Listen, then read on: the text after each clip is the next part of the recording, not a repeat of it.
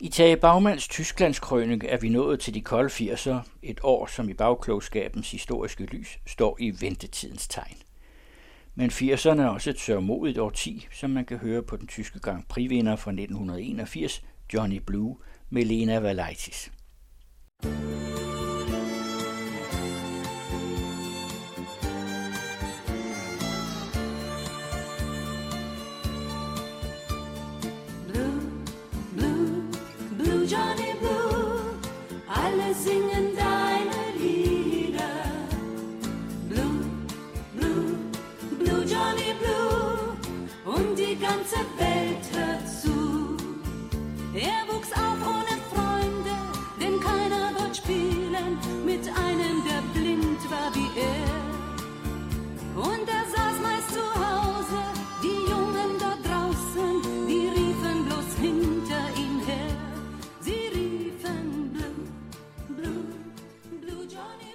1980'erne blev Vesttyskland allerede dengang af nogen kaldt en ventetid.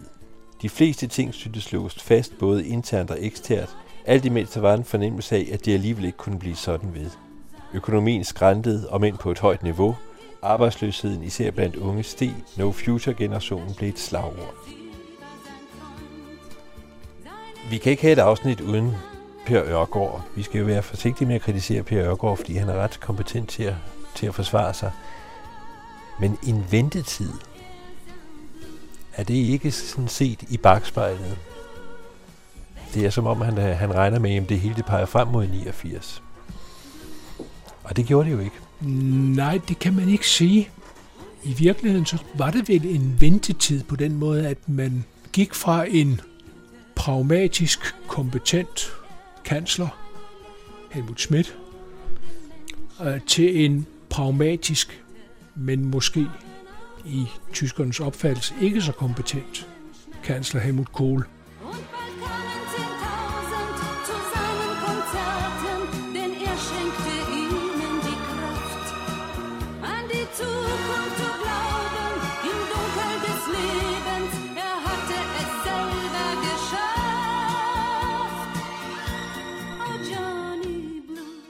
ingen af dem forankret i nogen ideologi i virkeligheden. Mm. Der havde de jo så også lige et midterparti, de begge var afhængige af. Dels det. Øh, de var nødt til at være utydelige for at holde sammen på deres koalition, men, men, men Helmut Kohl var nødt til at være særlig utydelig, fordi han havde ikke bare de liberale på den ene side, men han havde også de barske konservative på den anden side. Og han var nødt til at manøvrere forsigtigt, altså for eksempel en mærkesag for de øh, kristelige sociale partier, øh, kristdemokraterne og, og den kristelige sociale union i, i Bayern, var begrænsningen af adgangen til abort. Men de liberale var et andet sted og var mere indstillet på at tale om en eller anden form for liberal ordning, abortordning. Og Helmut Kohl kunne ikke være tydelig i den her debat, fordi han kunne ikke risikere, øh, at man blev splittet på det spørgsmål, for eksempel. Øh, og sådan var der mange spørgsmål, som gjorde, at det var ikke tydeligt, hvad der var ideologi, hvad der var mission, hvad der var vision. Man var sådan et ventested. Mange tyskere brød sig ikke om Ronald Reagan. Mange tyskere brød sig ikke om Margaret Thatcher. Helmut Kohl var kansler på afbud, for nu at sige det på den måde. Så øh, et eller andet sted, så, så kan jeg godt forstå, hvad det er, Per Ørgaard mener, når han siger, at det var en ventetid. Og i, DDR jo meget tydeligt, fordi DDR sammen med hele Europa ventede på, hvad der skulle ske i Moskva.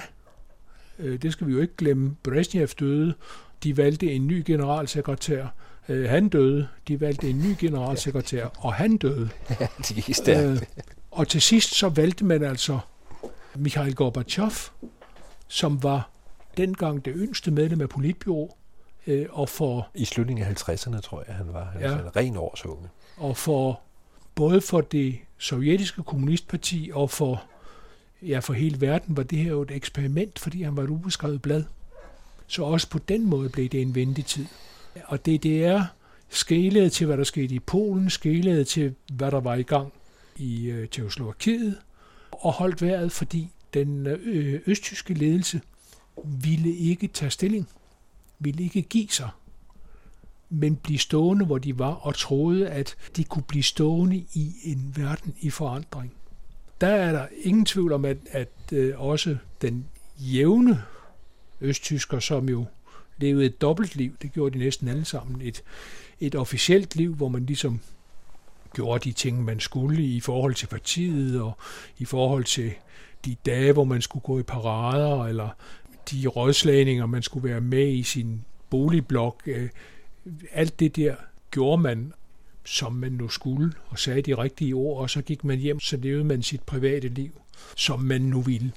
Enten i sin lejlighed, eller i sin dacha, eller med telt, eller et eller andet, så man ligesom skabte sig selv en virkelighed, der ikke var styrets virkelighed. Men, men også der... Og det gjorde man for øvrigt også i 30'erne under nazismen meget bekendt, ikke? Altså, man og det gjorde man... Øh, Nisje-tyskeren igen. Ja.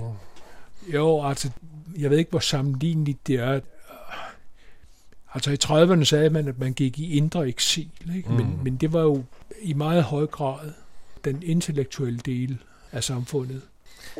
Dagligdagen har måske været sværere i Nazi-Tyskland, fordi Nazi-Tyskland alligevel var øh, så ekstremt gennemorganiseret og så ekstremt overvåget. Øh, og man kan sige, at selvom DDR fortalere ikke gerne hører det, så øh, kan man godt genkende nogle af mønstrene fra nazistyret i DDR-styret. Måske med mindre betoning af de etniske og racemæssige, men stadigvæk med de samme værktøjer. Men alt det var i opbrud, og på den måde forstår jeg ventetid. Men ventetid kan vel også, det er måske også fordi, jeg, jeg har sat lidt for stor en ring omkring ordet, men jeg ser det som en ventetid frem mod en genforening. Og det er det, jeg mener, det tror man ikke på. Altså Honecker er på besøg i Vesttyskland i 87. Ja. Og det er vel fordi, man regner med, altså alene den anerkendelse, at han kan komme på besøg, det er fordi, man regner, det er status quo, det her. Vi skal være to Tyskland.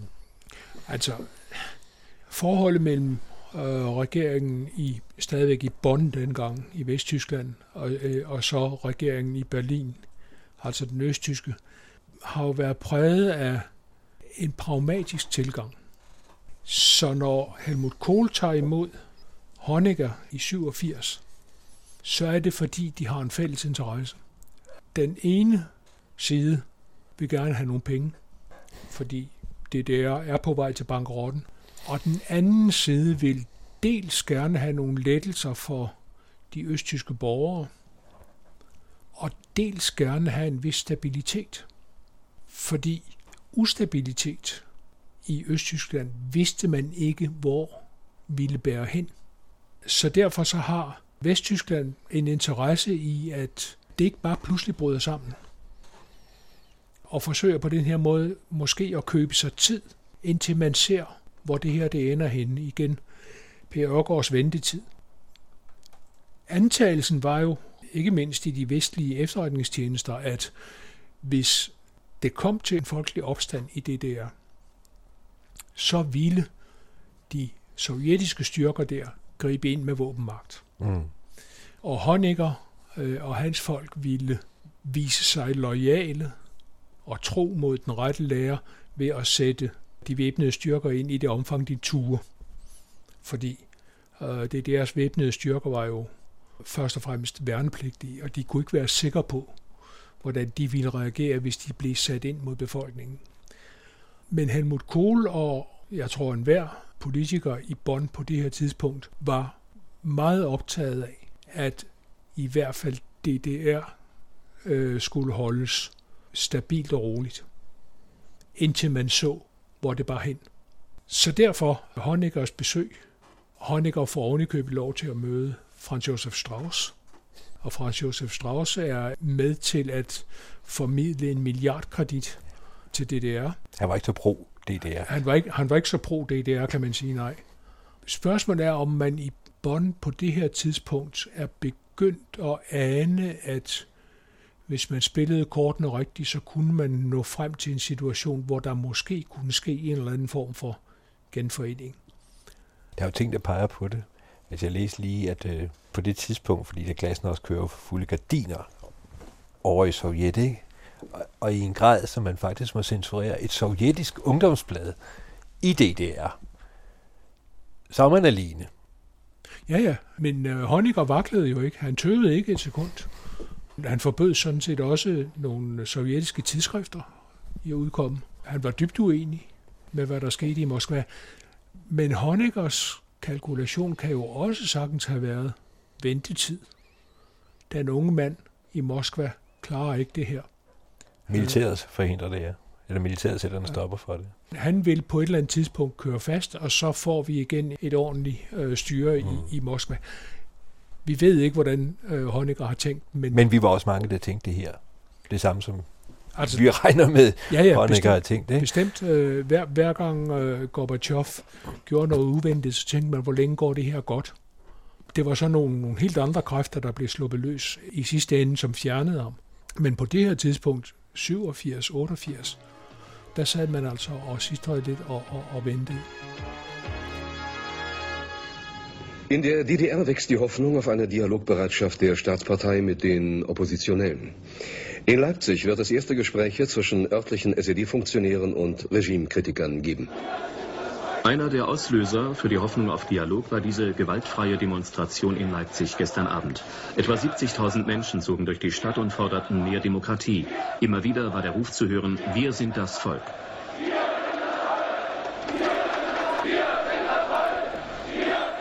Kan man sige, at DDR, de var, jeg tror det var også det Per Ørgaards formulering, altså de var infiltreret i fredsdemonstrationerne, fordi det var klart demonstrationer mod NATO. Det passede jo Østblokken ganske fint. Men så begynder der jo at komme demonstrationer her i slutningen af 80'erne. I DDR, mod dem selv. Altså, styret i DDR mente, at man skulle understøtte fredsbevægelserne, også fredsbevægelserne i Vest, men også i DDR, at man skulle give dem lov under kontrollerede forhold. Så længe fredssagen tjente DDR's sag, og det gjorde den så længe man fornemmede, at Vesten havde en eller anden magtposition. Men det blev et tvækkesvær for DDR-ledelsen, fordi fredsbevægelsen i DDR groede jo frem ved siden af det, man lavede sådan officielt i partisammenhænger og, og så videre, så groede den frem i kirkelige kredse og begyndte at leve sit eget liv, og det havde aldrig været meningen. Men det var en ganske naturlig udvikling, at når man sad der og lavede manifester øh, imod øh, atomvåben, der skulle opstilles i Vesttyskland, at man så på et tidspunkt sagde, jamen, hov, hvad med dem, der er her hos os? Vil det ikke være rimeligt, at vi retter budskabet begge veje? Og det havde aldrig været meningen. Og på en måde så gik en del af den fredsbevægelse så under jorden i det der, og var så parat til at være med, da der blev lukket en lille bitte smule op, fordi man kunne se, at udviklingen var, som den var, og det så er vi jo altså hen i, i sommeren 89, hvor det deres ledelse fik andre problemer, fordi det deres borgere begyndte at stemme med, med fødderne, og de stak af via øh, ambassaden i Warszawa og via ambassaden i Prag og ind gennem Ungarn, ind gennem Østrig og ind i, i Vesttyskland. Men de her kredse, de var der, ud af dem groede jo så hele den der bevægelse for et nyt og bedre styre i Østtyskland.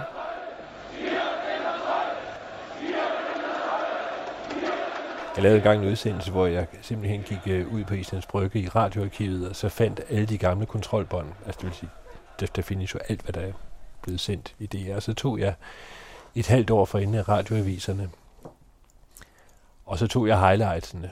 Hvis jeg havde brugt alle highlights, så havde det været en døgnudsendelse. Og jeg kan huske det hele tiden, når man så kender slutningen, så tænkte hvordan, kan det, hvordan kunne det være en overraskelse? Det var jo massive demonstrationer. Og det var det længe før, og det udvikler sig og udvikler sig og udvikler sig. Ja, men man sad jo og ventede og sagde, hvornår krydser de den røde linje? Hvornår reagerer styret?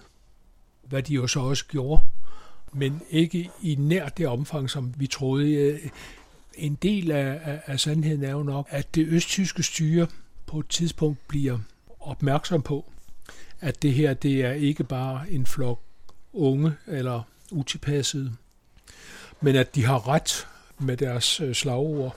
vi har sendt deres folk. Altså at det er bredt forankret. Og at det betyder, at man i påkommende tilfælde har svært ved at stole fuldstændig på de væbnede styrker, på politistyrkerne. Stasi-styrkerne, det var en anden snak. Men kunne man stole på det øh, særlige magtinstrument, som man havde, nemlig bedriftsværnene ude på virksomhederne? Fordi var ikke medlemmerne af bedriftsværnene i virkeligheden dem, der gik med i fredagsdemonstrationerne? Eller som sad på ambassaden i Prag og ventede på udrejse til Vesttyskland eller noget andet. Altså, det her ønske om forandring gik jo helt ind i systemets hjerte, om jeg så må sige. Og da man så ydermere får, først får grønt lys fra Gorbachev, altså, hvad skal man sige, oppositionen får en slags grønt lys fra Gorbachev, med den her udtalelse, den der kommer for sent straffer livet. Og derefter får man en melding fra chefen for de sovjetiske styrker i DDR, om at hvis det her det udvikler sig, så står DDR alene. De sovjetiske styrker vil ikke blive brugt. Og der er ventetiden så i virkeligheden slut for det der styret, øh, og man er nødt til at gøre et eller andet. Og det man gør for at lette på presset, det er jo så at lave en, øh, en udrejselov, som så bliver implementeret langt, langt hurtigere, end man egentlig havde troet. Øh, så man havde troet, at man kunne gøre det under ordnede forhold, men det kunne man ikke, så det blev til denne vanvidsnat eller Wahnsinnsnacht, hvor der gik hul i muren.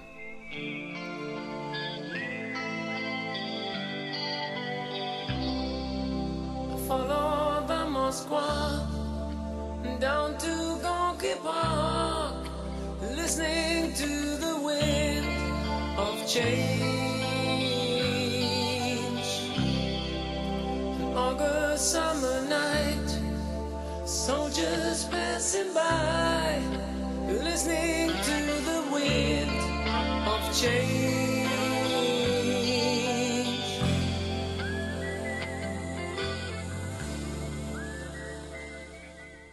Og musikken, vi har kørt her under, det er jo så uh, Scorpions Wind of Change, som Ja, der har jeg simpelthen ikke fuldt godt nok med i populærmusikken, men altså, som jeg først for et par år siden fandt ud af, at det åbenbart er blevet sådan nærmest hymnen, der har med murens fald at gøre. En af dem. En af dem, men den, den vokser i status år for ja. år, simpelthen, og men, i en grad, som man vist også mener, at ja. det efterhånden er blevet sådan, at det måske ikke engang er Scorpion selv, der har skrevet den, men den er forfattet af selveste CIA. Mm. Hvad man nok kan sætte noget spørgsmålstegn ved, men, men lad så den ligge. Der er ingen, der ved det. Du har selv nogle argumenter for, at det ikke er sandsynligt. Nej, altså det er ikke sandsynligt, fordi Vesten jo i midten af 80'erne besluttede at øh, satse på Gorbachev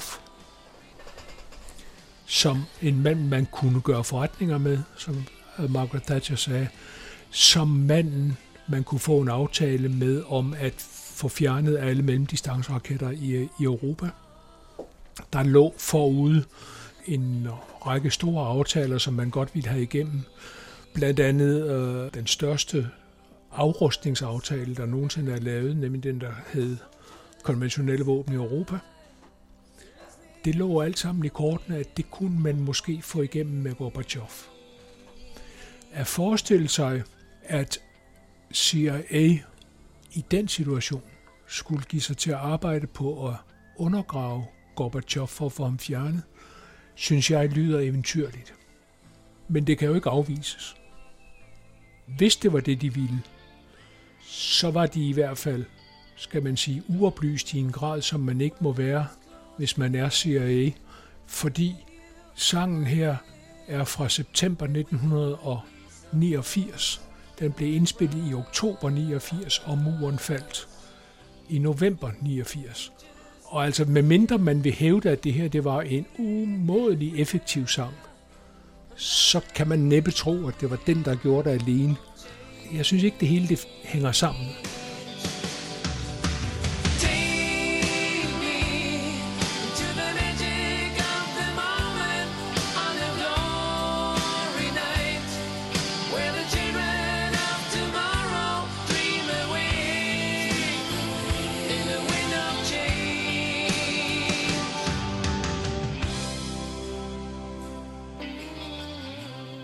Tror måske mere på øh, ham, der har skrevet øh, sangen, og som hedder Claus Meine, øh, som siger, ja, jeg har godt set de der rygter, og de har også ringet til mig mange gange imellem, men øh, I kan glemme det, det var mig, der skrev den. Når den har fået den her, ikke bare den her status, men, men, men de her rygter, så handler det jo om, at Scorpions, som egentlig ikke hører til i den tyske øh, populærmusik. Den hører mere til den internationale populærmusik. Det kan vi måske lige komme tilbage til. Men er dog en tysk gruppe? Det er, det er en tysk gruppe, ja. Men Scorpions øh, blev så store internationalt, er så store internationalt, blandt hard rock grupperne, at de blev inviteret til en koncert i Moskva. En fredskoncert, apropos. Og det var i den forbindelse, at indtrykkene fra Moskva øh, satte sig til den her øh, sang, øh, Winds of Change. Åbningslinjerne er jo, øh, jeg følger Moskva, altså Moskva-floden, ned til Gorky Park, mens jeg lytter til forandringernes vinde, uh, The Winds of Change. Scorpions blev inviteret med til Moskva, fordi de i løbet af 70'erne og 80'erne havde vokset sig rigtig store. Og jeg mener rigtig store og de var med på alle de store hard rock koncerter i USA, i Japan, øh, alle mulige steder. Også i Tyskland, men i mindre grad. Når jeg siger, at de ikke hører til i den tyske populærmusik, så er det fordi, de besluttede fra starten, og starten ligger langt tilbage, den ligger i 65, at de ville spille, de ville synge, de ville skrive på engelsk. De ville være internationale. I begyndelsen lavede de bare coverversioner af, af af populære beat, rock øh, sange, men efterhånden så begyndte de at skrive deres egen materiale og ændre stil, indtil de også ændrede navn, kom til at hedde The Scorpions. Og i løbet af 70'erne så øh, udviklede deres karriere sig altså eksplosivt. Så meget, at de havde nogle af, af de store øh, hard rock bands, internationale hard rock bands, amerikanske, britiske, øh, som opvarmning til deres koncerter. Så det var ikke småt, kan man sige. Og derfor er der selvfølgelig mange, der beskæftiger sig med, med Scorpions. Det er blandt en dybdegravende, afslørende journalist, som øh, har lavet en podcast-serie, hvor han bringer den her historie om, at det virkelig var CIA, der skrev sammen til tors. Men jeg har ikke rigtig set nogen god argumentation for motivet og timingen, som jeg synes peger i en anden retning. Men det går ikke væk, og det ved Claus Meiner også, fordi podcast-serien er i øjeblikket ved at blive lavet til en tv-serie eller en, en netfilmserie. Så den kan vi komme til at snakke om meget længe, meget langt ud i fremtiden.